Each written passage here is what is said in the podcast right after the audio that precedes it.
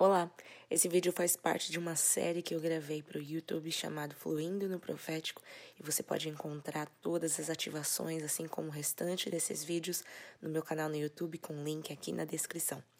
Agora eu deixo vocês oficialmente com o áudio desse vídeo. Hey pessoal, tudo bom com vocês? Nesse vídeo nós vamos falar sobre como não profetizar. É isso mesmo que você acabou de ouvir, não profetizar. Bora lá?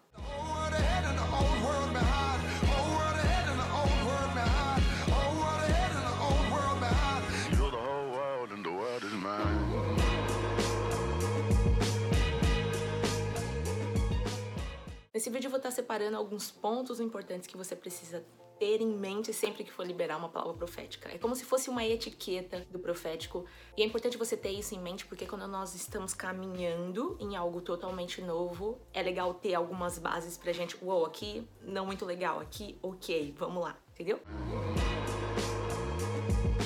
Primeiro tópico, começar a sua palavra profética com assim diz o Senhor. Por que, que a gente não utiliza esse termo para começar uma palavra profética? Assim como nós já falamos sobre as diferenças da palavra profética né, no Velho Testamento e no Novo Testamento, todas as vezes que você fala assim diz o Senhor, você tá praticamente dizendo para a pessoa, olha, Deus está falando exatamente isso, que anula completamente a possibilidade da pessoa de fazer um julgamento da palavra. E os apóstolos nos recomendam claramente nesse versículo aqui que todas as palavras proféticas precisam ser analisadas, precisam ser julgadas. Então, só para a gente lembrar um pouquinho melhor aqui, no Velho Testamento quem era julgado eram os profetas, mas isso não acontece no Novo Testamento. O que é julgado no Novo Testamento são as palavras. E convenhamos, não é mesmo? Quem vai querer julgar uma palavra que foi dita pelo próprio Deus?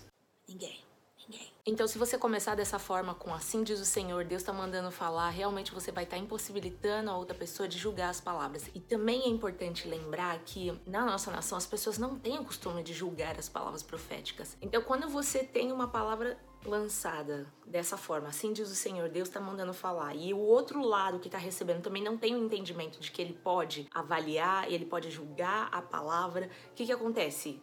É o cenário perfeito para coisas muito ruins acontecerem. E tudo que nós queremos é o quê? É uma cultura saudável no profético. Então, começar sua palavra com assim diz o Senhor não é bacana. Então, como que eu posso começar, Aline? Você pode utilizar assim diz o Senhor. Assim diz o Senhor, não. Corta essa parte. Você pode começar com eu acredito que Deus está trazendo isso à tona, eu vejo o Espírito Santo te levando nessa direção. Tipo, sempre com eu sinto, eu acredito, eu vejo, sempre trazendo essa parte para você, mas também pedindo para a pessoa colaborar junto, falando assim, olha, eu consigo ver isso, o Espírito Santo me mostra isso. Faz sentido para você? Então é uma linha de mão dupla.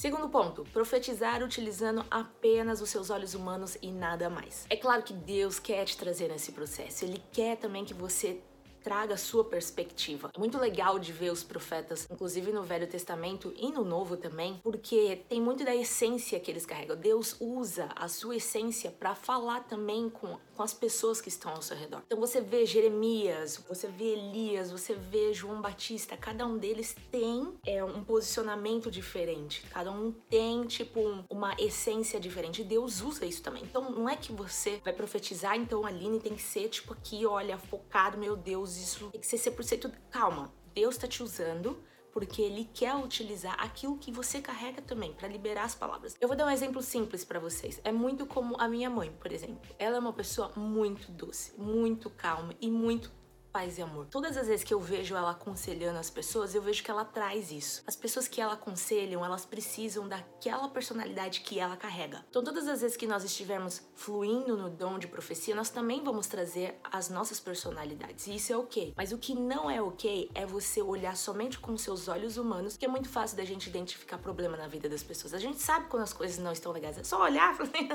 tá tudo zoado aí na sua vida. É por isso que é realmente necessário ter os olhos do Pai para você enxergar algo que tá encoberto ali, sabe? Algo que tá dentro da pessoa que só ele sabe.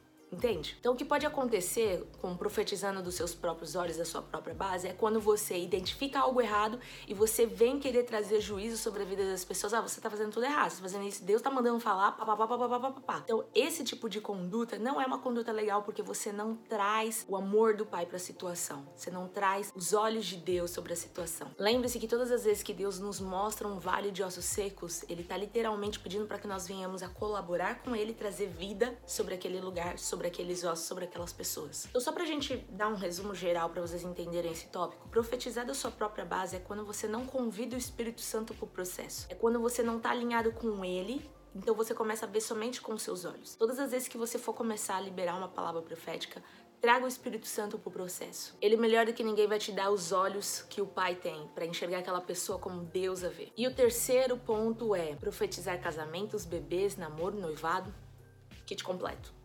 Aline, então quer dizer que eu não posso profetizar nada dessas coisas? Vamos com calma. Deixa eu explicar um negócio para vocês. Quando nós estamos começando no dom profético, a gente ainda tá Lembra que a gente está aprendendo, a gente está vendo, está sentindo como que o Espírito Santo fala com a gente, como que ele não fala com a gente. Uou, aquilo lá, recebe, recebendo feedbacks. Lembra que a gente está aprendendo.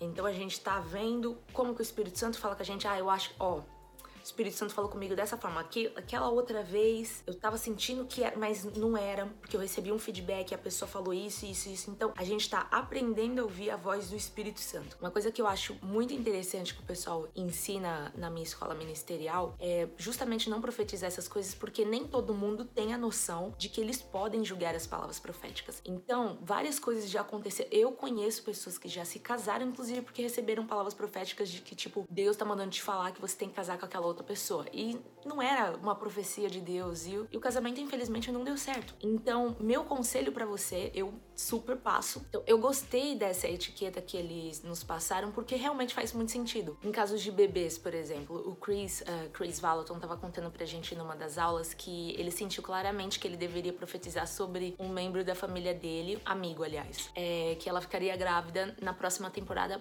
praticamente naquele mesmo tempo. E quando ele começou a liberar a palavra, ele foi liberar a palavra só pra ela. Só que ela ficou tão empolgada que ela saiu espalhando para todo mundo que tava na comemoração. E ele ficou muito preocupado, porque ele falou assim: Meu Deus, porque ele ensina, ele explica pra gente, né? Não profetize bebês, casamento, namoro, noivado, nada dessas coisas. Que nós ainda estamos aprendendo a ouvir a voz do Espírito Santo. E aí a esposa dele olhou para ele com aquela cara de tipo: O que, que você acabou de fazer?